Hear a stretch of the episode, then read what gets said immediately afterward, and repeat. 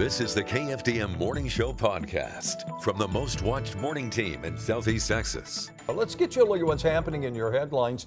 New this morning, Port Arthur police investigating a deadly overnight crash. Police say they received a call around 1 a.m. about one car accident. It was under the Highway 73 overpass at 9th Avenue there in Port Arthur. One person died at the, at the scene. Stay tuned to KFDM News for more details on this story. Democratic candidate for Texas Governor Beto O'Rourke headed home this morning after a stop in Beaumont. There was a huge turnout of supporters at Luke's Bar and Grill on Calder Avenue. About 350 packed the venue to hear O'Rourke speak. The candidate who unsuccessfully ran for both the Senate and the presidency is hoping third time's the charm as the Democrat is now seeking to become the next governor of Texas. O'Rourke spoke a lot in his speech about the ExxonMobil lockout that's left 600 Southeast Texas union employees without work for seven months now. He said no matter their political affiliation, the workers are sticking together and supporting each other during this tough time. And he says that's what he would encourage all Texans to do if he's elected governor. He told the audience that although our ancestors came to this country on different ships, we are now in the same boat. O'Rourke also talked about the need to raise teacher salaries and expand Medicaid in Texas. But not everyone was happy to see the candidate. About two dozen protesters demonstrated outside Luke's against O'Rourke's stance on guns. Many gun rights advocates claim O'Rourke wants to take firearms away from Texans. We asked O'Rourke about that, and this was his response. Look, we're Texans. We're going to defend the Second Amendment, but we're also going to make sure that we protect the people in our lives. We can do both. Historically, we have. And so let's find the common ground. Let's find some common sense.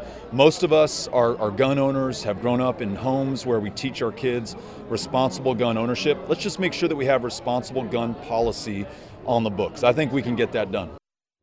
O'Rourke's largest applause line came when he called for the legalization of marijuana here in Texas. The Democrat has advocated this since his days as a city councilman in El Paso.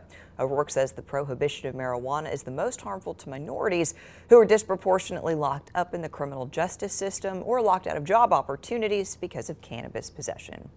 In a head-to-head hypothetical matchup in the race for governor of Texas, Republican Governor Greg Abbott leads Democratic challenger Beto O'Rourke 52 to 37 percent.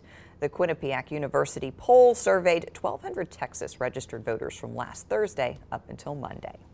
In Jefferson County, two people in jail after deputies say they found meth and blue pills in a car. 44-year-old Christopher Andrews of Houston, 33-year-old Samantha Redfern of Crosby arrested and charged with possession of a controlled substance. Authorities say Wednesday morning, just after 9:30, they stopped a vehicle for speeding on I-10 near Brooks Road.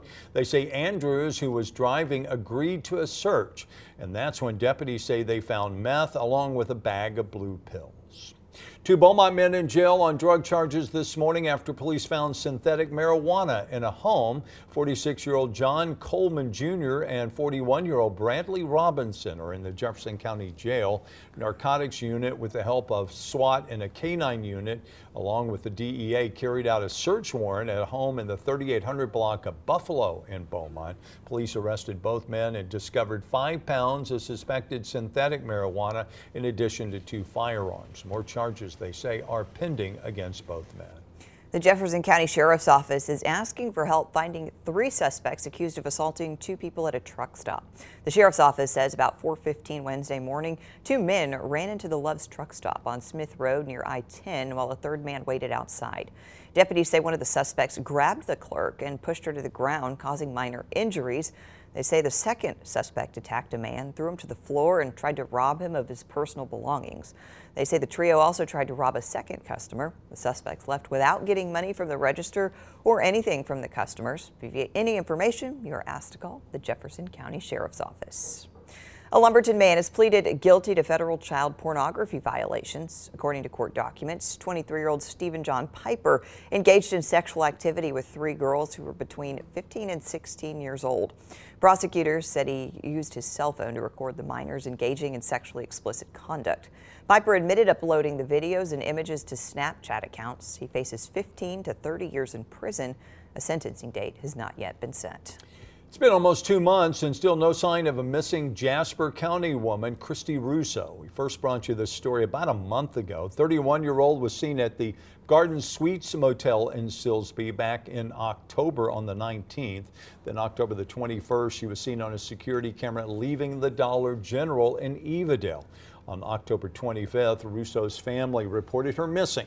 Anyone with information urged to call the Jasper County Sheriff's Office. And now, your daily weather forecast from the Southeast Texas Weather Authority.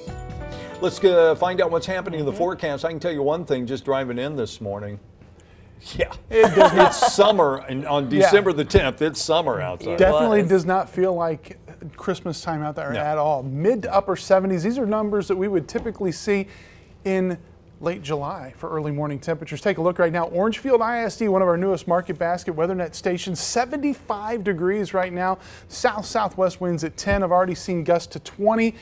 Relative humidity 94%, and trust me, folks, you feel every bit of that 94% mm -hmm. when you walk outside this morning. Temperature wise across the rest of the area, we're in the lower to middle 70s, 76 at Buna and Evadale right now. There's just one word to describe what it feels like outside, and it's just gross. I mean, that's just the bottom yeah. line. That uh, wasn't my word. It's 75 in Vidor and Westbrook. Actually, a little cooler at the coast. So if you're at Sabine Pass or High Island or Crystal Beach. Definitely looking a little bit cooler, but also dealing with some sea fog this morning along the coastal areas. So we'll talk a little bit more about that. Again, rain chances. Uh, hit and miss this morning. Might see a few light drizzly patches, but right. the better chance of rain is going to be into the evening and overnight hours with an approaching cold front. Eh, are chances of severe weather with that? I have seen some people suggesting that might be a possibility. The biggest threat for severe weather is going to be across the Tennessee Valley. Okay. So the main axis okay. has moved north. We could see a few rumbles of thunder, but I really think other than the winds, the severe threat is going to be north of us. Thanks for listening. Join us again Monday for the KFDM Morning Show podcast.